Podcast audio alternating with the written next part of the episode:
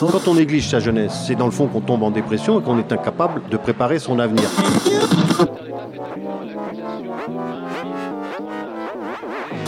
Ça ne veut plus rien dire, lycéens. C'est des merdeux, des cons.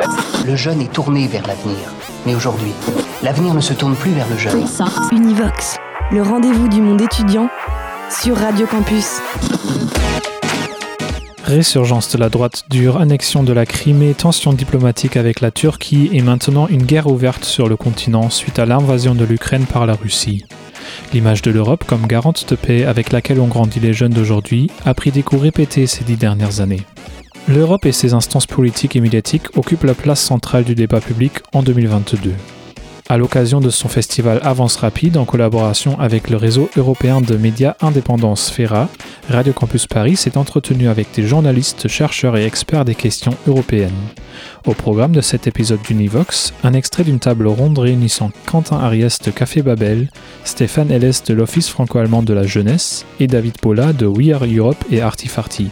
Nous entendrons ensuite une première interview de Boris Razon, directeur éditorial d'Arte France, et une deuxième de Nicole Niozotto, historienne et membre de l'Institut Jacques Delors. Univox, le rendez-vous du monde étudiant sur Radio Campus. Pour commencer, le grand sujet de ce soir, focus sur deux jeunes médias qui tentent de faire émerger une conscience européenne, particulièrement chez les jeunes générations. Café Babel et Artifarty, jeunes générations qui se questionnent sur l'UE, sur son avenir, son utilité, mais qui sont loin de l'avoir abandonné. On en discute également avec un membre de l'OFAGE, l'Office franco-allemand pour la jeunesse. J'ai beaucoup parlé. Bonsoir à toutes et tous, bonsoir à nos invités, bonsoir à tous les trois, et merci Anaïs, bonsoir de m'accompagner pour cette interview.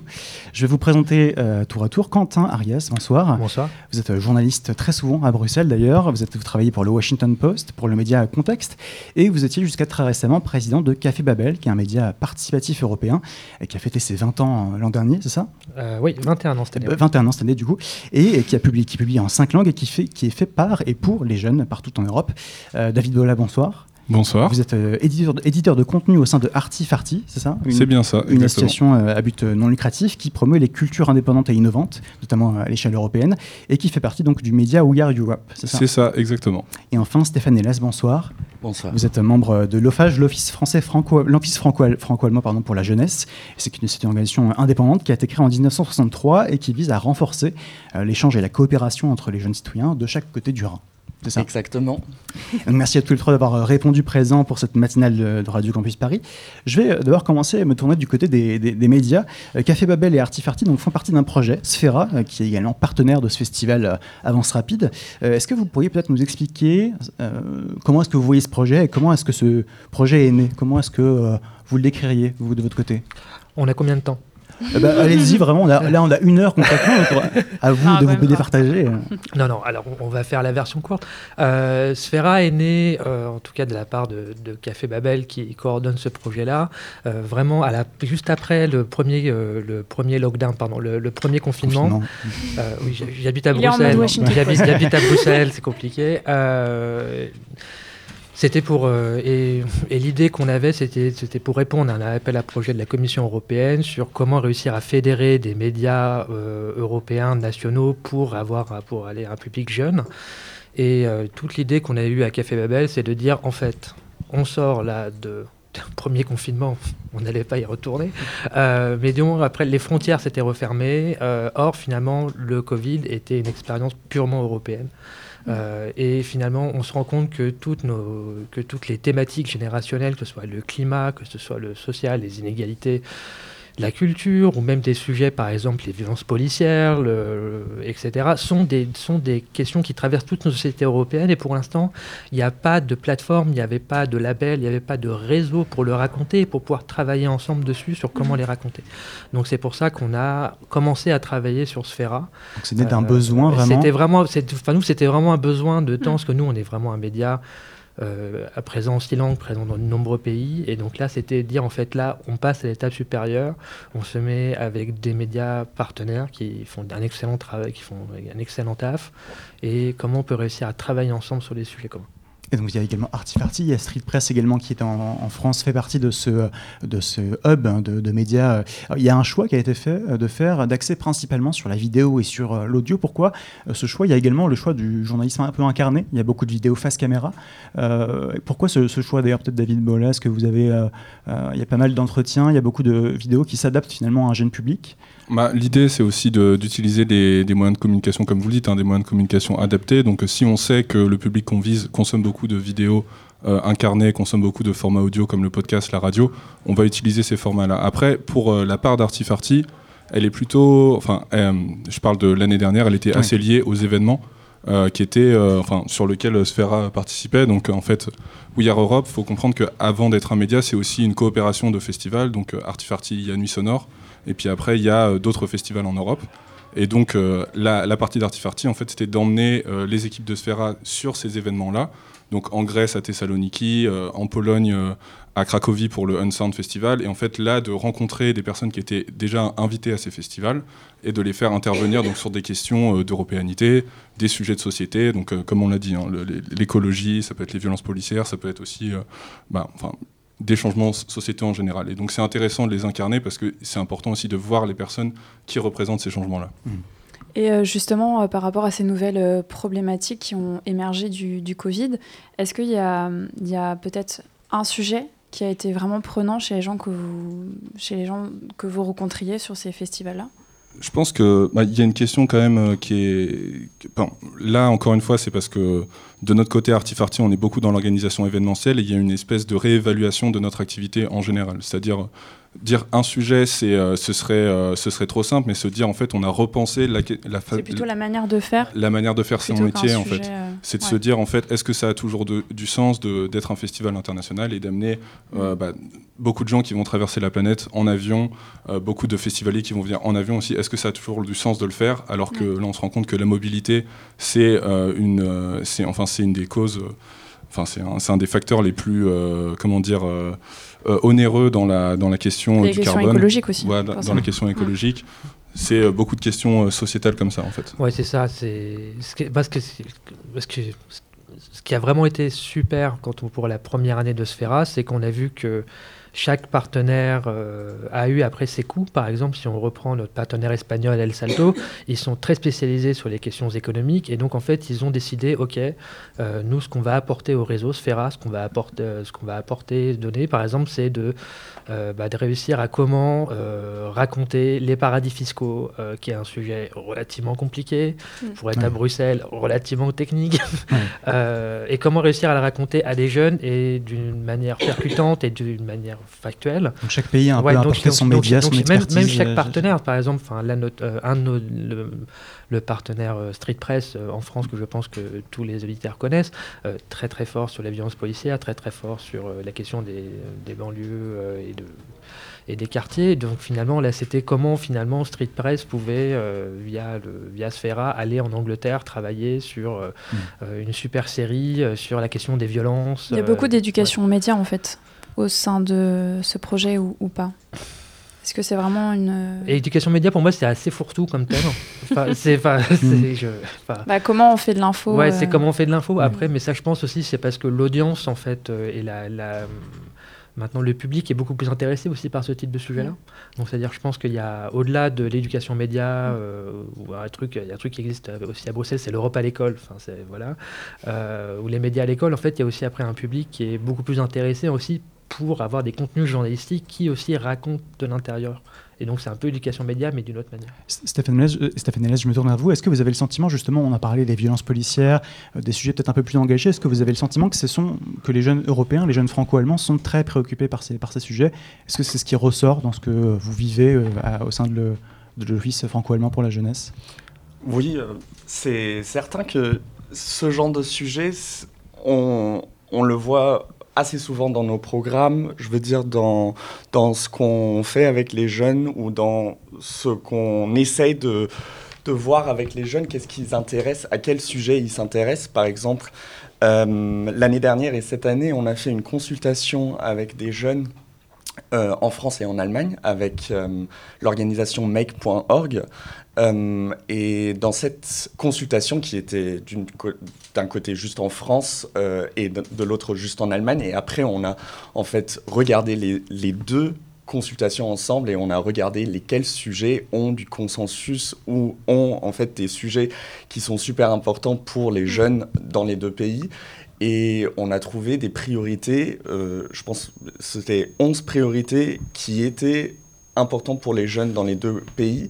Et on parlait du en, en, commun, c'est ça en, commun, pardon. Et c'était exactement euh, déjà sur euh, la question, par exemple, de démocratie en Europe, euh, de la question de comment je peux participer en fait à des, des décisions politiques, mais aussi à des, à des questions sur, le, sur le réchauffement climatique, sur des questions euh, sociétales, mais aussi économiques.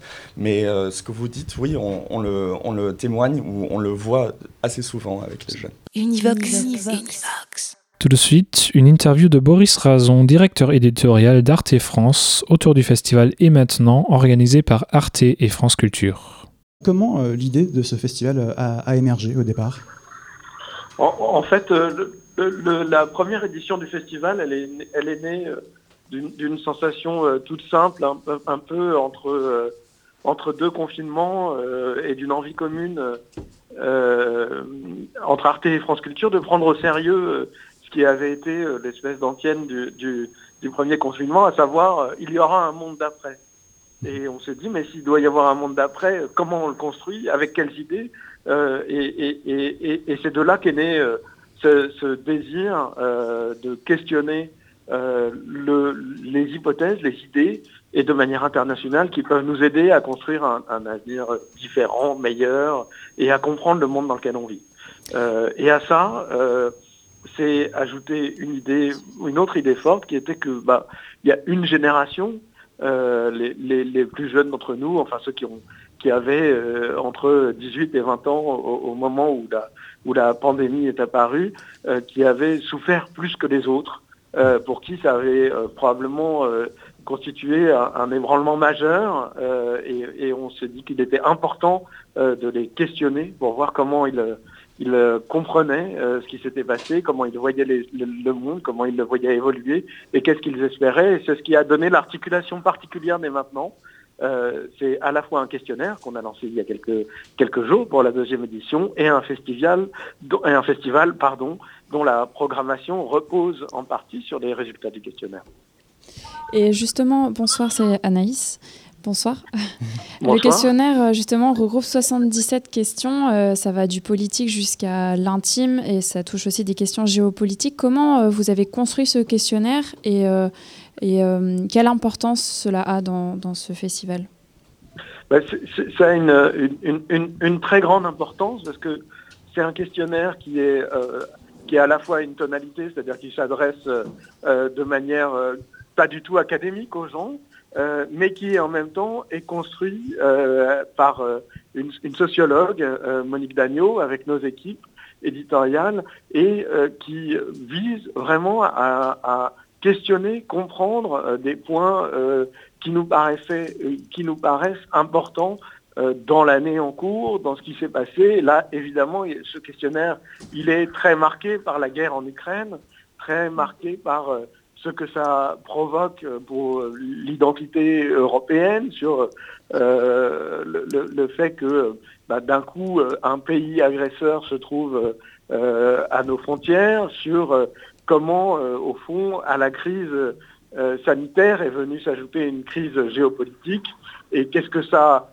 qu'est-ce que ça amène, qu'est-ce que ça change. Donc et, et, de là, en fait, l'analyse qui en est tirée, c'est-à-dire qu'on on, on, atteint en général entre 50 et 100 000 répondants au questionnaire, et à partir de ça, on fait une, extraction, et la sociologue, elle travaille, elle voit des tendances apparaître, mmh. elle analyse des choses, et cette analyse-là nous permet, nous, de construire, de comprendre les enjeux mieux de mieux comprendre les enjeux du moment et donc de faire une programmation, d'inviter des gens euh, qui y répondent. Alors Arte, c'est un média qui est franco-allemand, il faut le rappeler, c'est un festival, euh, donc il va aussi, le questionnaire se décline aussi euh, en allemand. Est-ce que pour vous, il y a des distinctions qu'on peut faire entre les préoccupations de la jeunesse allemande d'un côté et de la jeunesse française?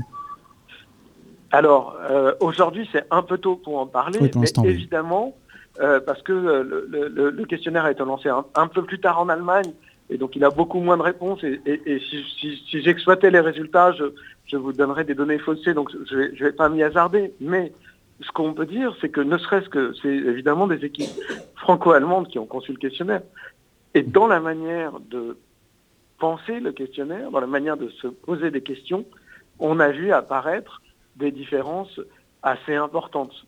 Par exemple, tout bêtement, si je reviens à la guerre en Ukraine, la proximité, euh, j'allais dire, géographique de l'Allemagne avec l'Ukraine fait que la, question de, euh, d'une certaine manière, de l'invasion, de l'invasion possible, ou en tout cas de la, euh, de la puissance russe qui est proche, et aussi de la dépendance allemande à l'égard du, gaz russe, fait qu'ils ne ressentent pas les choses avec la même acuité que nous.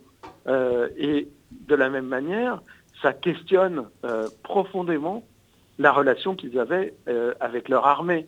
Euh, ils ont décidé, on le sait depuis, de réarmer, mais tout ça, c'est des modifications profondes et qui ne sont pas du tout euh, des choses qui, en France, ont la même importance. Donc oui, il y a des, référents culturels qui sont différents, des manières de percevoir le monde qui sont différentes, et c'est bien ça qu'on va interroger, et qui est pour nous, par rapport à l'année dernière, complètement nouveau. Et euh, justement, ce festival, il donne une importance particulière, euh, vous l'avez dit, à, ce questionnaire. Euh, on a beaucoup parlé de choc générationnel pendant les élections présidentielles, notamment les, jeunes qui ne se sentent pas concernés. Est-ce que le festival va faire remonter cette problématique, du coup, vous pensez? Absolument. Le, festival s'interroge énormément sur la question de la, de la rupture générationnelle et du fait que en gros, est en train d'apparaître, et c'est pour ça qu'on s'intéresse aux idées, avec une nouvelle génération aussi de nouvelles idées, de nouvelles grilles de lecture de monde, des paradigmes qui ne sont pas les mêmes euh, que ceux des générations euh, plus anciennes. Et cette, confrontation à la fois des idées et des générations, elle, nous interroge beaucoup et on sent bien qu'il y a un, lieu qui travaille la société de la même manière que dans les années 60, c'est apparu. Euh, et, forcément, on se dit, bah, tiens, de, quoi va accoucher ce conflit? Est-ce qu'il peut être fécond euh, Quels sont les points de crispation? Euh, c'est quelque chose sur lequel on travaille beaucoup, en effet, et qui nous intéresse beaucoup. Et du coup, dans la programmation du festival, tant l'année dernière que cette année, on, va y revenir en essayant toujours de mieux comprendre, c'est-à-dire de jamais tomber dans les clichés, de jamais tomber dans les euh, polémiques stériles, de jamais se laisser enfermer dans euh, l'idée de la, de la radicalité et du choc, mais bien dans comment, à partir de ce choc, on pense, on construit, on, arrive à imaginer un monde commun, qui est forcément, pour des médias de service public, une préoccupation importante. Univox. Tout de suite, une interview de Nicole Niesotto, historienne et membre de l'Institut Jacques Delors. Et nous sommes avec Nicole Niesotto, professeure émérite du Conservatoire national des arts et métiers où elle a créé la chaire Union européenne. Bonjour Nicole Niesotto. Bonjour. Vous avez occupé diverses fonctions au ministère des Affaires étrangères, à l'Union européenne et à l'Institut français des relations internationales. Vous avez présidé l'Institut des hautes études de défense nationale et vous êtes vice-présidente de l'Institut Jacques Delors. Jacques Delors, justement, a préfacé le dernier livre que vous avez fait paraître en janvier dernier aux éditions Talendier, L'Europe, changer ou périr. Dans ce livre, vous en appelez à une Europe plus politique. Qu'est-ce qu'il faut entendre par là exactement? Alors, vous, avez raison. D'abord, merci de, cette invitation. Vous avez raison de poser la question parce que euh, selon les pays, on met un peu n'importe quoi dans l'Europe politique. Certains mettent l'Europe de la défense, euh, d'autres mettent l'Europe plus démocratique, c'est-à-dire plus proche des citoyens.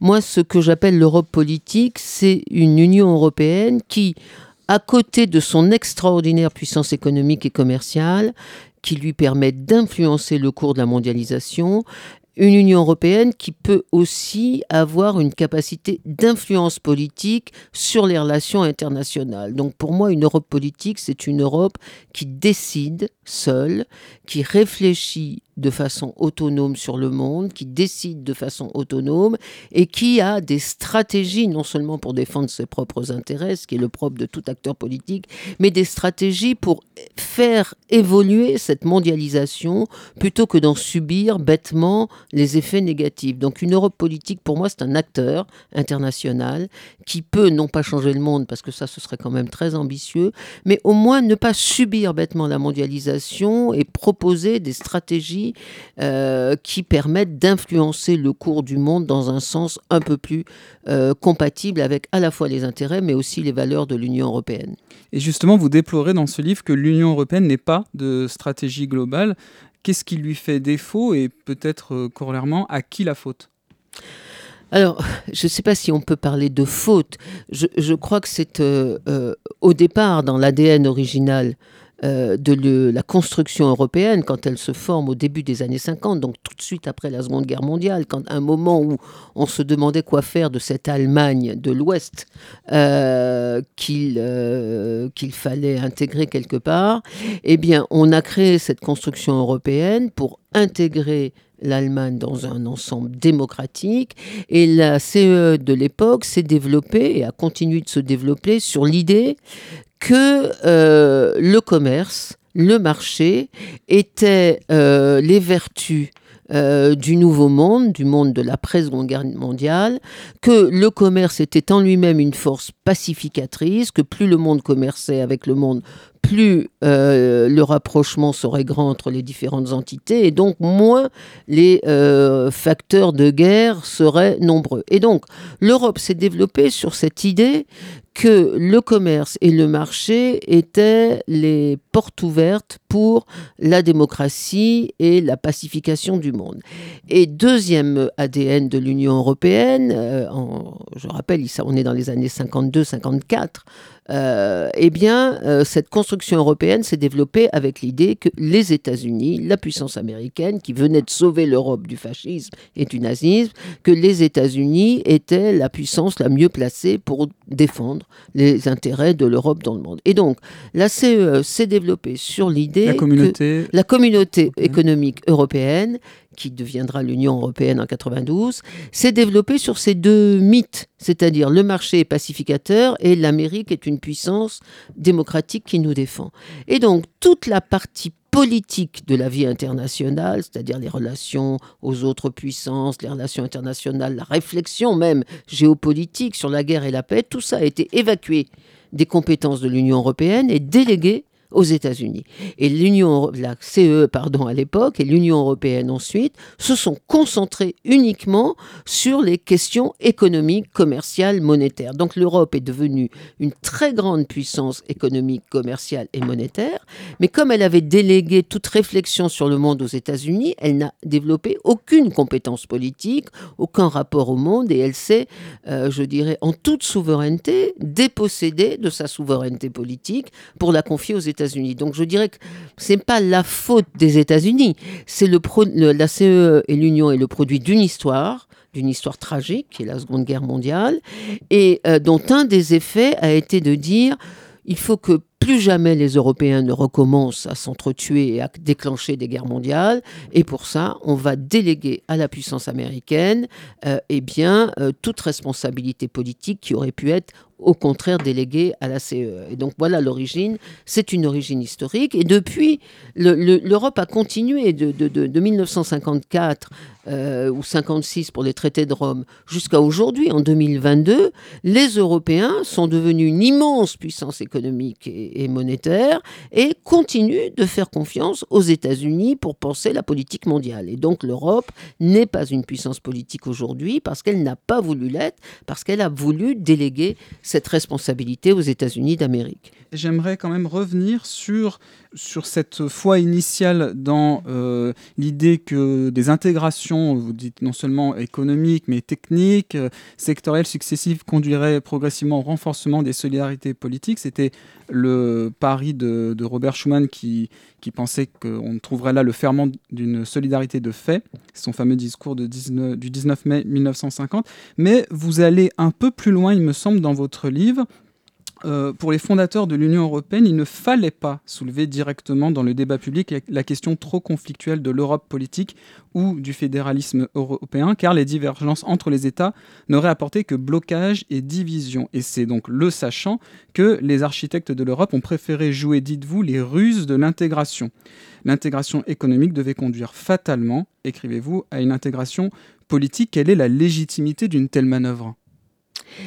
Je crois que les, deux fondateurs de l'Europe, enfin il y, en a plus que deux, mais en France il y avait donc Robert Schuman et Jean Monnet, mais il y avait des Italiens, euh, des, Néerlandais, des Belges, enfin dans les, les, fondateurs de l'Europe étaient à la fois extrêmement intelligents euh, et extrêmement idéalistes, si je puis dire, extrêmement intelligents parce qu'ils avaient compris que proposer d'emblée des États-Unis d'Europe, ce dont rêvait déjà euh, euh, Emmanuel Kant au XVIIIe, Victor Hugo au XIXe, que proposer d'emblée à des pays qui sortaient de guerre, il faut quand même pas oublier ça, euh, de, renoncer à leur souveraineté pour créer des États-Unis d'Europe, c'était pas acceptable. Ça passerait jamais dans aucun des parlements. Et donc il fallait pas parler de fédéralisme européen. Et donc ça, c'était une intuition politique très juste. Ils ont bien compris que les États sont par définition, en tant qu'État, arc sur la défense de leur souveraineté. Donc leur idée géniale était de dire, on va pas parler de fédéralisme, on va pas faire l'Europe par le haut, on va le faire par le bas. On va leur proposer des intégrations techniques assez limitées, mais petit à petit, en ajoutant toutes ces intégrations, ils s'en rendront pas compte, mais de facto, un jour, on aura créé une Europe fédérale politique. Et donc, l'idée, c'était, on commence par le marché, le marché commun, le marché agricole, et puis après, dans les décennies qui vont suivre, on va faire l'espace économique commun, ensuite on va faire la monnaie commune, etc., etc., avec cette idée que naîtrait une Europe politique, que la somme des intégrations techniques donnerait une Europe politique. Et là, c'est là où ils sont idéalistes, parce qu'en fait, ça n'est pas vrai. Il n'y a, pas de lien de cause à effet, et on le verra avec l'euro. Les, les, défenseurs de l'euro au départ euh, défendaient cette même idée, on va faire une Europe monétaire, et vous verrez qu'in fine, comme une cerise sur le gâteau, au bout de l'Europe monétaire va apparaître l'Europe politique. Et en fait, c'est pas vrai. On a une très belle Europe monétaire. On a une monnaie qui est la seconde monnaie de réserve du monde, donc est une monnaie très forte. Mais cette monnaie n'a pas créé du tout un peuple européen. Donc c'est pour ça que je dis, il y avait à la fois beaucoup d'intelligence de ne pas commencer par le haut et une très grande naïveté de croire que la technique donnait des sens aux politiques. C'est jamais vrai. Dans aucun domaine de la vie euh, des États, euh, euh, des intégrations techniques ne donnent pas lieu à une euh, politique. Donc je pense qu'ils avaient raison de faire cette espèce de ruse, euh, mais ils avaient tort de croire que ça pouvait marcher. Je rappelle le titre de votre ouvrage, Nicole Niesotto, L'Europe, changer ou périr aux éditions Talendier, préfacé par Jacques Delors. Merci beaucoup. Merci à vous.